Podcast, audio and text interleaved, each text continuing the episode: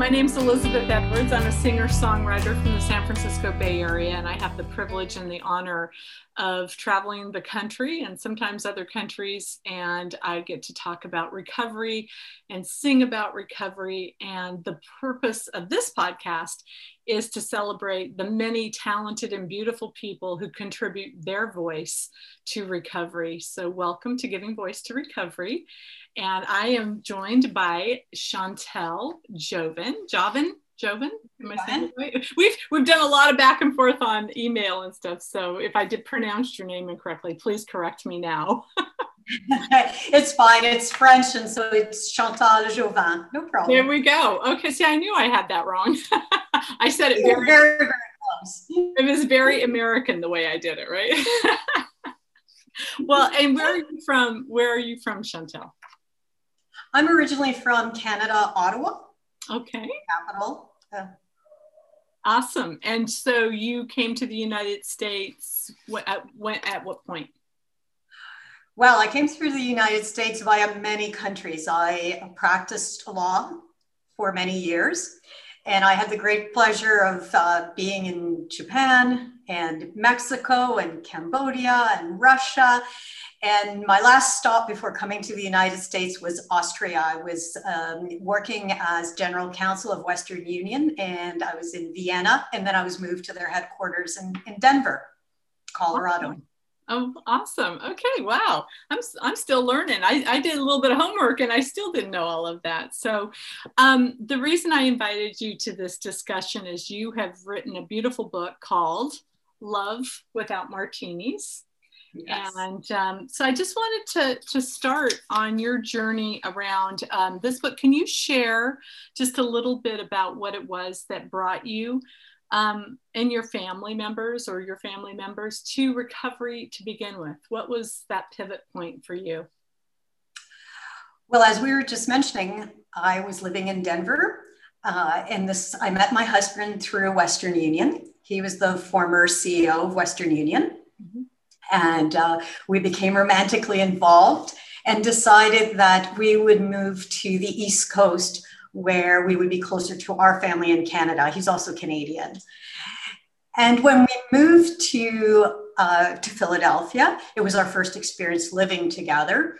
And as life would have it, there were a lot of challenges that came our way. Uh, his mother uh, was quite ill, and we were by her bedside. All of this to say that when we started living together in Philadelphia, he was not the man I recognized. He wasn't the man that I had um, met and gone cycling and motorcycling with in Denver, but I didn't know what was going on. And I was fortunate enough not to have um, to had to confront substance use disorder in my life.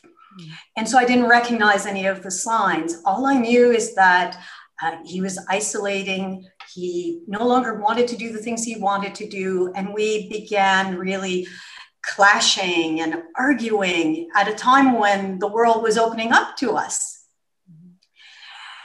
It wasn't until a morning, it was 6.30, we're getting ready to go cycling, and uh, we would juice. And I picked up the wrong glass by mistake, and it was full of vodka and I just like spit it out.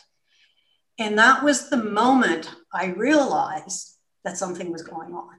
Mm-hmm. I had never seen him drunk. I'd never seen him out of place. He was CEO, he was a leader, he knew how to present himself. So there was a lot of denial. Mm-hmm. But that was the moment where I went from unknowing to knowing. And so at first, I just thought he was going through grieving for the loss of his mother, transition into retirement, and I just thought he would he would stop, but he didn't, and I thought somehow it was my fault. I wasn't being understanding or supportive. So I sought um, a, the help of a relationship counselor and it wasn't very long before she said to to um, now my husband then we were just partners she said to bill you need to see an addiction expert mm-hmm. And so he went to see an addiction expert who fortunately convinced him he needed to go to treatment. So there was that period before that I didn't know what was going on, Elizabeth. I just knew that something was really wrong. Mm-hmm. And that we were so used to being in charge of our lives and controlling our destiny, and all of a sudden couldn't. That must have been a shock. Um, how long were you with each other before that period uh, with the vodka in the morning and you had that, oh, there's something really going on here? How long of a period of attachment did you guys have during, how long was that?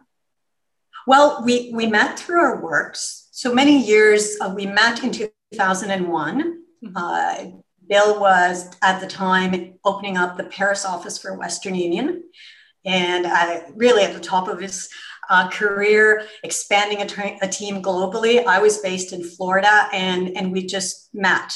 Mm-hmm. It was many years later uh, when I was moved to Denver that we uh, began to see each other outside of work. Um, by then, he had left Western Union. Mm. And we both had a great love for two wheels, motorcycling and cycling. Uh, so I would say that our, our friendship bloomed into romance. I probably a year. Mm-hmm. And then when we moved to Philadelphia, uh, we had only been here a month when his mother became ill. And then we were with her through the summer into the fall. So before Bill went into treatment, it was not quite two years. So did you attribute at first the drinking to you realized he was drinking secretively? It sounds like what the aha was. Like, whoa, something I didn't know he was doing this. Therefore, he's doing it secretively, which is pretty common. Um, and so when you started realizing that, did you think, did you look at yourself at all? Did you think, oh, what did, you know, what can I do? How can I fix this? That kind of thinking? Or did you go straight to, we need professional help? I mean, I think that it, we run the gamut on this. Some people totally go, "Oh, it's my fault. I caused this," or "It's this," or "It's or it's not that bad." You go the other way. You go into denial, or some people take personal responsibility for somebody else's addiction.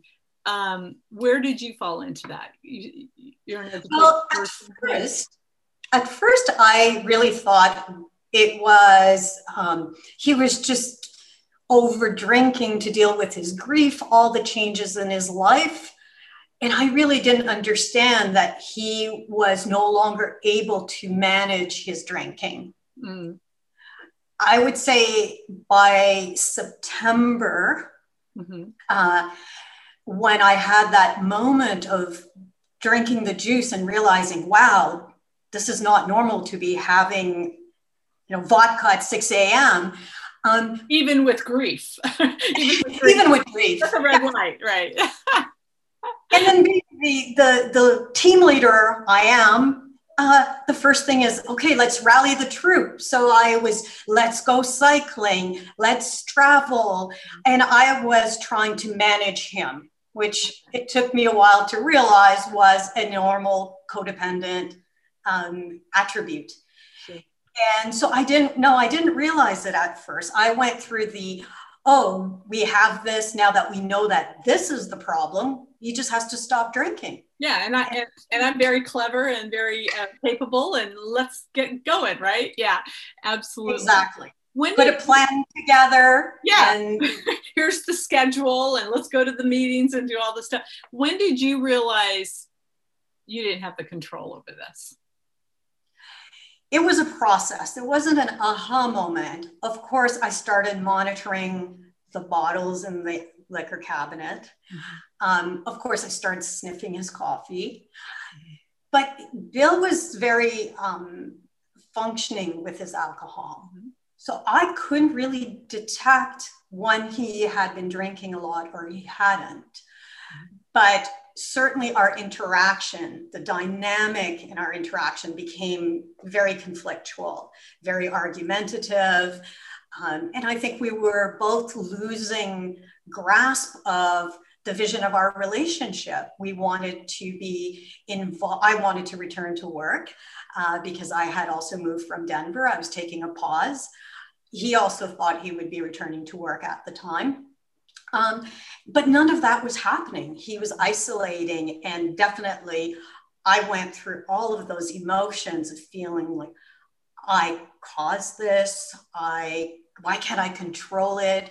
If he loves me enough, he wouldn't he would stop all, all the very standard typical um, turmoil and chaos of addiction. But that was all on the inside. On the outside no one really knew what was happening. We presented very well. Mm-hmm. but i did start attending the fellowship of al-anon mm-hmm. and i began to understand that this is a substance use disorder and it wasn't a question of his will or his lack of love for me, but that he had a disorder that required treatment. Mm-hmm. That's a big moment when we when we realize it's this is it. I've gone through very similar with a, a person I love very much. It it's like on some level, I don't know if you can relate to this. Do a little mind reading here, but for, for me, it was like there's a part of me that if I'm still in control of this, if I don't give that up in my mind, somehow I, I, I called it delusions of control. and then when the day I really realized I have no control over this person and what they do. And that's the surrender. And it sounds like you had that moment as well. That changes everything. It did for me because then it's sad, it's hard, it's hard to let go of that. But at the same time, that is for so many of us a pivot point when we let go of the responsibility of that and we stand back. Did you find yourself kind of, I, I say for me, I let go when I couldn't hold on anymore. For you, it sounds like you were a little bit more of a process and, and came to it. I think it's different for everybody. What brought you to the point of wanting to write a book about recovery as a couple? and tell me about your book and your project and why you felt so inspired and compelled to bring this these many beautiful stories um, which I love the fact that you've incorporated. Uh, tell us about your book. I, I love the stories of the different people bringing different aspects of how this shows up in people's lives. But tell me about your story of bringing your book to life. Well, it was a calling, I have to say. Mm-hmm we were fortunate that Bill went to treatment and I went to the family education program offered by Caron Treatment Centers, which is where he went. And I began to understand what had happened to our relationship. What I didn't understand was how we would deal with each other day to day because he went to treatment. He chose the fellowship of AA had sponsors, ter- therapy. I also, for the first time in my life, um, had private counseling. Mm-hmm. And so I was beginning to understand the enmeshment and the challenges to the relationship. Mm-hmm. And there was my recovery, his recovery, but there was also an us, the relationship. And it was really hard to find voices of couples who had walked before us mm-hmm. that we could see, well, first of all, derive hope, because as you know, recovery is a long process and it's not linear, and there are back and forth, and you have moments where you have insights into yourself and your life. And then it becomes hazy again. And there over life doesn't stop because you're in recovery. I was diagnosed with ovarian cancer, had to receive treatment for that. And what I didn't know is how did other couples walk that walk? How did they face life's challenges when they weren't in the fellowships with their sponsors, etc.? How did they have a breakfast conversation? Mm-hmm. How did they make decisions? And that is really what inspired me to write the book. When Bill and I were very fortunate and have a lot of gratitude for the support we received in our recovery, I wanted to be able to share those voices and those experiences of other couples mm-hmm. who had created healthy, fun relationships in recovery to support other couples. Mm-hmm. And and those early days of recovery, um, uh, what I what I love about how you how you outline this is there's some there's some crazy terrain in the early days because of the lack of i mean like you said you were working on yourself and your husband was working on himself and he's changed recovery is about change okay? We're changing. And what i have seen over the years and, and i see it also in the stories in your books in your book that those changes can feel very threatening at times because how do i respond? I've always responded this way when you were that way but now you're not that way how do i how do i what do i do with this? And i feel like the crazy one half the time that kind of thing. So how you know i love there was um there is a system that you talk about i guess for lack of a better word. Why don't you tell us a little bit about the discovery um, the ascent approach and that's what it's named? Tell us a little bit about that. And um, and and and just kind of a brief overview of what people could learn from reading your book not just the emotional support of, of knowing that first of all there yes there is hope. I am a person in long-term recovery and i am married to a person in long-term recovery. And right. i've been married to him for 30 uh, 30 plus years. I think i said the other day we've been married for 33 years. He goes we've been married for 32 years. But it was but i've been together with him for 36 years. So um, I do know what that's like. We did trial and error, and we found unhealthy examples in our community, and we found healthy examples. I can say that as a person in long term recovery, married to one in long term recovery, in some ways there's an advantage because I know what the inside of his jar looks like. Okay, like you can't read the label from the inside of the jar. I know what the inside of that jar looks like because I've been there. So I know what the thinking can be but I also, um, there's challenges when two people are in recovery. I think in some ways, for the person who the recovery isn't about substance use, it's about somebody else's substance use. In some ways, I have those relationships as well with some family members. I think those are more difficult. That's why I celebrate you for writing this book because I think it helps a lot of people. It will help a lot of people. So tell me a little bit about the process that, that is presented in your book and how that came about and what that's about. Absolutely. So, my process of writing the book was very much a, a, journey. I started with the, the vision of sharing stories. I wanted couples who would talk about both sides of their experience in one relationship. And so I interviewed each partner individually and then crafted their story. And then, of course, there was the process of them reviewing it and tweaking it. But before I did that, um, it was my passion about recovery and couples and wanting to take the stigma away and say, we are a couple in recovery. Bill is in recovery from alcohol addiction.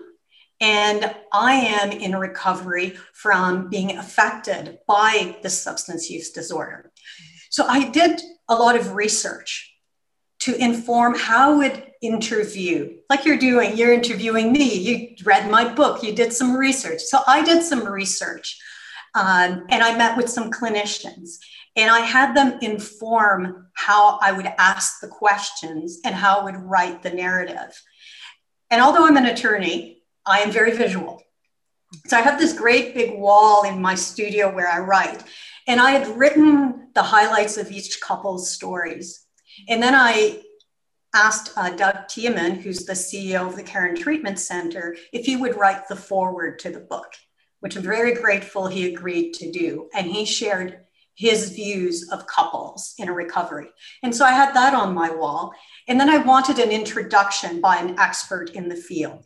And so I approached Jeremy Frank, who has been a clinician in private practice for over 25 years, did his PhD in addiction, understands the challenges. So I had all of this on my wall. And I started seeing just it was like red flashing lights. There was this, uh, these habits that the people who had been in long term recovery uh, and successful practiced without knowing it, but it supported their recovery. Mm-hmm. And as I looked at what informed Jeremy Frank's research as a clinician, I saw again the same threads and then Doug's work. Mm-hmm. So we, I looked at it and saw those threads, and I saw these are practices. I'm not a clinician, but I have been in recovery, and these are habits that support a couple in a recovery. Mm-hmm. And so it's called the ascent approach. Okay. And what are these habits? I, I lo- I'm fascinated by this concept of the habits. I, I have my personal practice and my husband has his personal practice and people in my life that are in recovery have their practice. We talk about that. And yet on some level it does become almost it's just the way I do my life, but it is what is the found it's built into the foundation of my recovery so i think that that is really fascinating the fact that you were able to see those patterns and help put that um, into place with um, where you could see the the patterns and the and the cross contextualization of that is really interesting because you could see how this pattern supports the partner it sounds like that's kind of what i got from it so it is. a little it bit is. about that and so um, to make it easy to remember because mm-hmm. we have so much information all the time. Uh-huh. Uh, we created the acronym, which is called ASCENT. Mm-hmm. And it stands, the A stands for assess your readiness to change. Mm-hmm. As you were saying, when we grow in recovery, we have to change. And in a relationship, a healthy relationship, we have space to change and to explore what we want to do with our lives and we then, support each other in those changes instead of feeling threatened by those changes. Right. that's what i've noticed. And that's so important for a couple who is new to recovery together because if that's not communicated oftentimes one person can feel left behind or you're getting better and you're leaving me behind and they can subconsciously maybe work to undermine the whole situation when in reality we just need to communicate to bring people on. So i love that. I love that one. That's great. Well to me it's a bit the analogy of hiking. As i said we're very outdoor people. And when we go hiking we both have our own style. And on a particular day one is feels more energetic. And so sometimes you know my husband will hike ahead of me and i have to catch up and sometimes we go down a hill together. It seems like we just have this nice stride. And then we hit a hill and I'm a bit more aggressive, so I march ahead. And so we're not always at the same, you can't and you shouldn't develop and grow at the same rate. So part of assessing your readiness to change is communicating that. And so that if your partner really wants to focus, let's say on your intimacy, and you're not ready, you know, when I um, was receiving treatment for my ovarian cancer, there were moments that I, I needed a little more space. I, I couldn't be as intimate as I wanted. I was struggling with my own body, my own um, experience. So the ability to say to Bill, I, I need a little space right now. Um, that didn't mean I didn't love him. It didn't mean he wasn't being supportive because he was very supportive but I needed that, I needed to go at my own rate of healing. So, assess your readiness to change is to have a conversation with your partner where you can say, I'm ready to deal with our intimacy, or I'm ready to, in the case of Larry and Sherry, who are in my story, they had um, some trust issues around their finances. You know, Larry wasn't ready to trust Sherry. And so that conversation is part of assessing the readiness to change. Mm-hmm. Then the S for structure your time. Well, in early recovery, it, everything is different. Mm-hmm. And you need to create a competing interest for the time you used to spend with, you know, drinking or for someone like me trying to control my husband. and so structuring your time allows you to focus on other activities. But it's also a really uh, it's a fundamental step in rebuilding trust because a structure to your time creates accountability. You know, I had to show up at a certain time here today for us to have this conversation, and you expected me to be here. And when I show up, I meet your expectation, that builds trust between us. Mm-hmm. And so, structuring your time in early recovery is a very important part of creating trust. In long term recovery, as I'm happy to enjoy today, it's sometimes about creating time for myself because as you, we tend to get ourselves so busy. Structuring my time allows me to say, okay, there's a bit of time here for, for me or for us. Then the other is um, the C for creating community. Mm-hmm. Very important. And obviously, the essence of recovery is connection. And to connect, to create that connection, well, you have to relate to people. And you, in early recovery, it's great if you can create new relationships because you don't have all the baggage of active addiction. Mm-hmm. You can create a new you as you are in this moment. It's about this moment, not what you did in the past. And so you get to show up fresh. I think that the communities around the 12 step groups, and I think all the recovery groups, but especially probably the 12 step methods, they are very good at creating a new community for people that are like minded who are trying to do the same things. And my experience with that has been very inviting to all parties. Um, both, you know, if like a spouse is, you know, a lot of meetings are open meetings, the spouse can go. Um, and you know sometimes it's a all women's meeting or all men's meeting that kind of thing i know um, creating community is probably one of the most important things especially in early recovery but it's also very true throughout recovery it really is a foundational piece. So, and that might not be, I mean, for a lot of people early in or at the end of a, a drinking situation, a, an addictive pattern that's been going on for a long time, a lot of people in their lives have left and it's very isolating. So coming into a new community almost it feels a little raw altogether. But I think that's such an important bridge. And and I would just like to say if anyone's listening to this going through early recovery or pre-recovery that we welcome you with open arms and i and we we are looking for you so thank you for uh, for putting that in your formula because it's so it's so important. It really is. It, it is. Being connected to other people helps us um, understand ourselves better because they mirror back to us but also we develop curiosity and often in the process of our active addiction or trying to support someone into recovery, our focus becomes so narrow that we lose that openness and that curiosity about who you are. And then I can bring that back into my relationship, into my romantic relationship, and say, let me know you as you are today. Mm-hmm. And so we practice these skills with other people that is a less emotionally charged environment. Mm-hmm. And then we can bring back our new way of listening, our communicating, curiosity into our relationship. And that is part of what nourishes our relationship.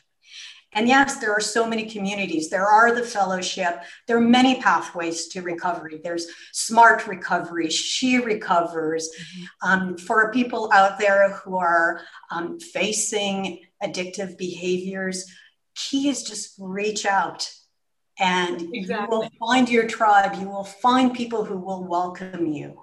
And the modeling of, and, and, and that's the thing. Um, if the go where it fits you if your intention is to find recovery try out what all the different things that that are presented to anybody who's looking for that and you can just look online it's everywhere recovery just put in recovery from whatever you're want to recover from and you will find a plethora of of resources.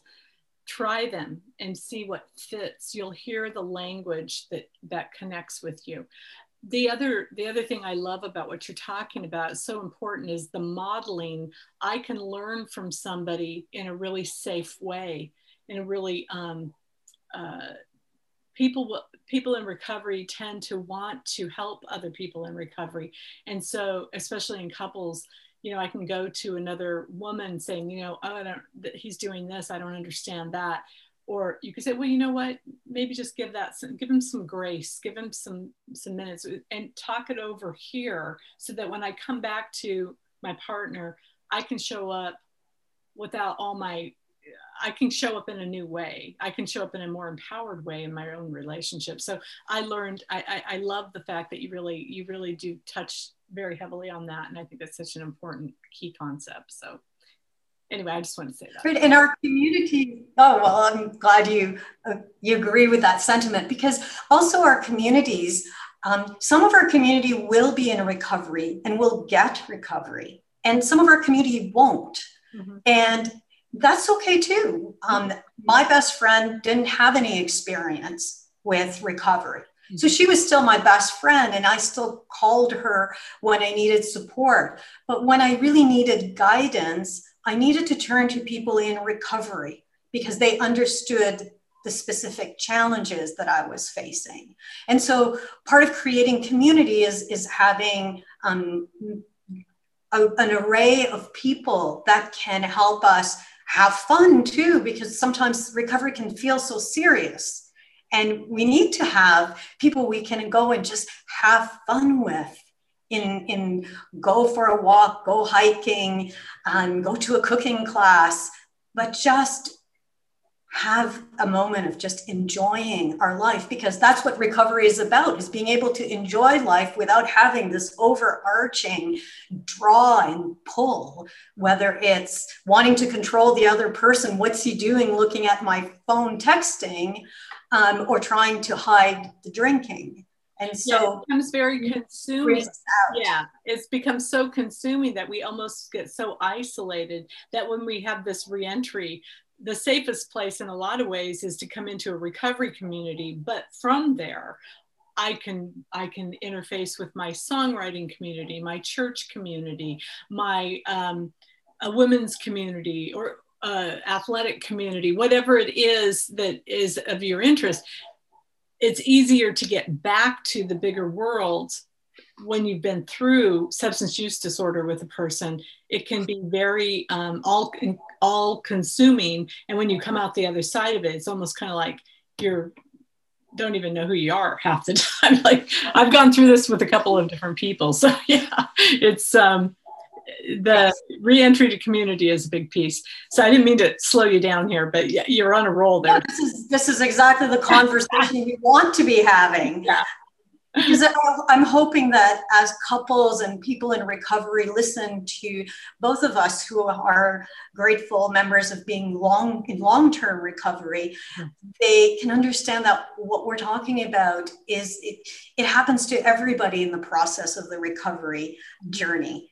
And and whether you're in long-term recovery or in early in your recovery we all have to create our community. It may look slightly different but we need connection and as we grow our community may change and look different as it grows too and our confidence level and all of that and so yeah so the c is community right and so we get to e which is a really good springboard which is engage in your life and that means what am I doing to grow? And what are we as a couple doing to grow?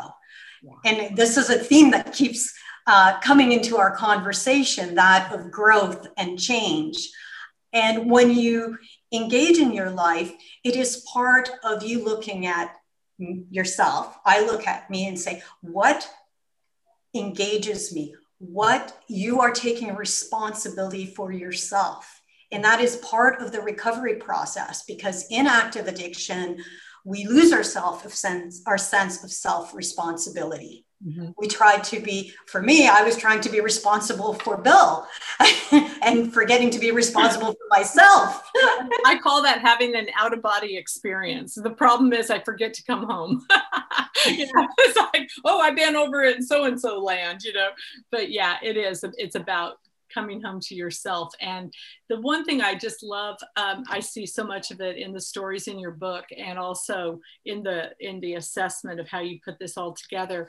It is so important to learn how to take that personal responsibility. And I'm the common denominator in every relationship I have. So right and the power isn't in me trying to get somebody else to change because if i have to wait for them to change i might be waiting a long long time. But if i can change what what part of this is mine and what can i do to make it better? That's and i can also get discouraged. We have to to realize that part of recovery is also healing.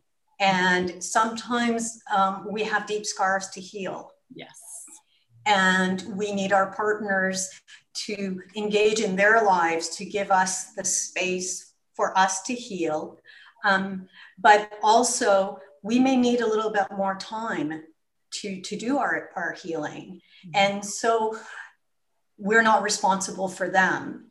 But engaging in your in your life also as a couple is important because we know how busy life is today. There are maybe the kids, the dog to walk, another Zoom um, hopefully, though soon it will be in person, but we can become so busy um, that we also forget to engage together as a couple in what we love. And so, engaging in our lives is also how do we grow as a couple? And Bill and I, being executives, were very goal oriented. And so, we would set new goals we love to cycle and we said let's do a century together which is a hundred mile bike ride you know continuous uh, which was a great way to be outdoor healthy but challenge each other. You know, we're competitive so that was really good for us. We also love to travel. Uh, as you know i'm french speaking and so i love to go to france. For the time we're there i get to speak in french. Mm-hmm. i love that. Mm-hmm. and it makes us grow because Bill has to rely on me. He doesn't speak French, and that's not always comfortable for him to depend on someone else because he's very independent. And so that helps us to grow as a couple. So it doesn't matter what it is. It could be you love bowling and you have to deal with that competitive nature. Uh, it can be gardening and deciding how you're going to organize your, your garden and who's going to be responsible for what task. But what's important is you're collaborating together. Mm-hmm. And while you collaborate together, you create connection. And, and also i love the way you talk about having those common goals together having a creating a compelling future in which you both share a common goal i think is a really powerful way to rebuild trust with somebody especially if you've been through a lot of periods of time where you know there was trust that was broken a lot and that does happen. The behaviors that happen when we're um, in our active addiction are um, they need you, the amends need to be made but the behavior the new behavior needs to be demonstrated on a regular basis. And both sides of the, the relationship whatever kind of relationship it is have to be able to show up for that and it's hard to do that. That is a very emotionally vulnerable thing to do. And yet I see the miracle of that happen all the time. And I see the miracle of that happening in your stories. And I love that. Um, tell me a little bit about um, your vision of um, who, who should get this book. Let me put it up here. Who should get your book and where can they find it and where can they find out more about you? Absolutely. And just to to finish on that last thought you had, um, it's it, it is also part of the last two letters of the ascent model, which is nurture your spirituality. And you, that doesn't mean you have to be religious. Some people are. It's wonderful, but to me, spirituality is about inner peace. Mm-hmm. And however, as a couple and individually, you nurture that inner peace it breaks down their reactivity. So when we have those bad days, you know, what we often say those bad hair days, oh, um, where we're rubbing off each other, our spirituality, our inner peace allows us to slow down, take a deep breath, and not go back to the old patterns where we're just, you know, hitting against each other and entangling. Um, and that leads us to the last one, the T treasure your partnership. And that is this is the fun part. They're all fun, but I love being able to compliment my husband and tell him what I love about him. You know, mm-hmm. we're a couple, and there's lots of things that we spend time, you know, sort of tense about, but it's in our love. We fell in love with that person. There is something about them that is unique. And when we share that, when I say, I love you because you have a big heart, I'm validating him and he validates me. And that we create meaning and a story together. Mm-hmm. Which brings us to the story, right? Love Without Martinis, all of the story. Yeah. So the book is coming out April 6th. It'll be available everywhere you love to buy books. You know, Barnes and Noble, your independent bookstore, of course, Amazon. It'll be on Kindle. You can also buy directly from me on my website, which is chantaljauvin.com. So here's, here's how you spell it. We're going to learn how to say it correctly. my friend um, is abysmal. yes. So it's it, it, it's there. Google it. Love without martinis. Uh, but uh, April sixth, it'll be available and share it. Yes. The power of our stories, our narrative is sharing it. And I know part of our joint vision in recovery is taking the stigma away. Yes. And we need to open up the conversation and feel free to talk about what is recovery? What does it look like? We have a lot of ideas of what addiction looks like.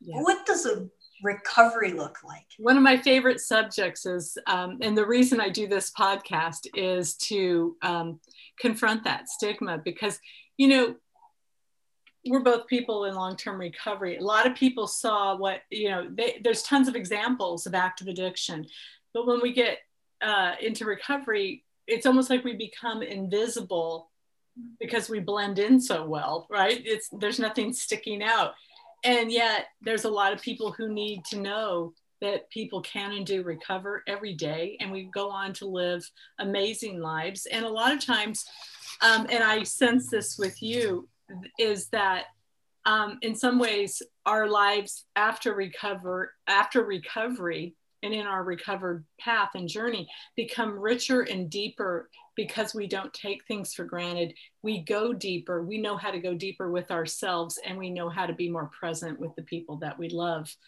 I'm a better person because I have recovered from a, a, a very um, aggressive form of addiction that hit me really young in life. And I am super blessed that that happened because it made me a more compassionate person um, and I got to recover and live a, a, life as a compassionate person. And I don't know that that would have happened had I not had that challenge. How and that resonates what the whether it's Nadia and Luke who've created a new vision of their family together. They're in their 30s and they're both in sobriety and recovery. Mm-hmm. Uh, whether it is David and Leslie, where he got hit in retirement um, when it should be sort of a great crowning part of his life. He gets to be a grandfather and that. And so the that's the message I hear from all of these couples I interviewed and many more that aren't in the book is recovery has allowed them to grow their relationship and enjoy life and support each other to engage in life. Yeah, and, in ways that might not have been available had that what we think of as this, you know, I always say my worst day turned out to be my best day. Right? And yeah. just, I really read that in your book and I read that in your stories. And I can't thank you enough for joining me and sharing your voice as a voice in recovery. I really appreciate it. So thank you for coming on. And I look forward to get, seeing this book all over the place as it comes out this spring. Thank you, Elizabeth. I appreciate the conversation. Okay, thank you so much.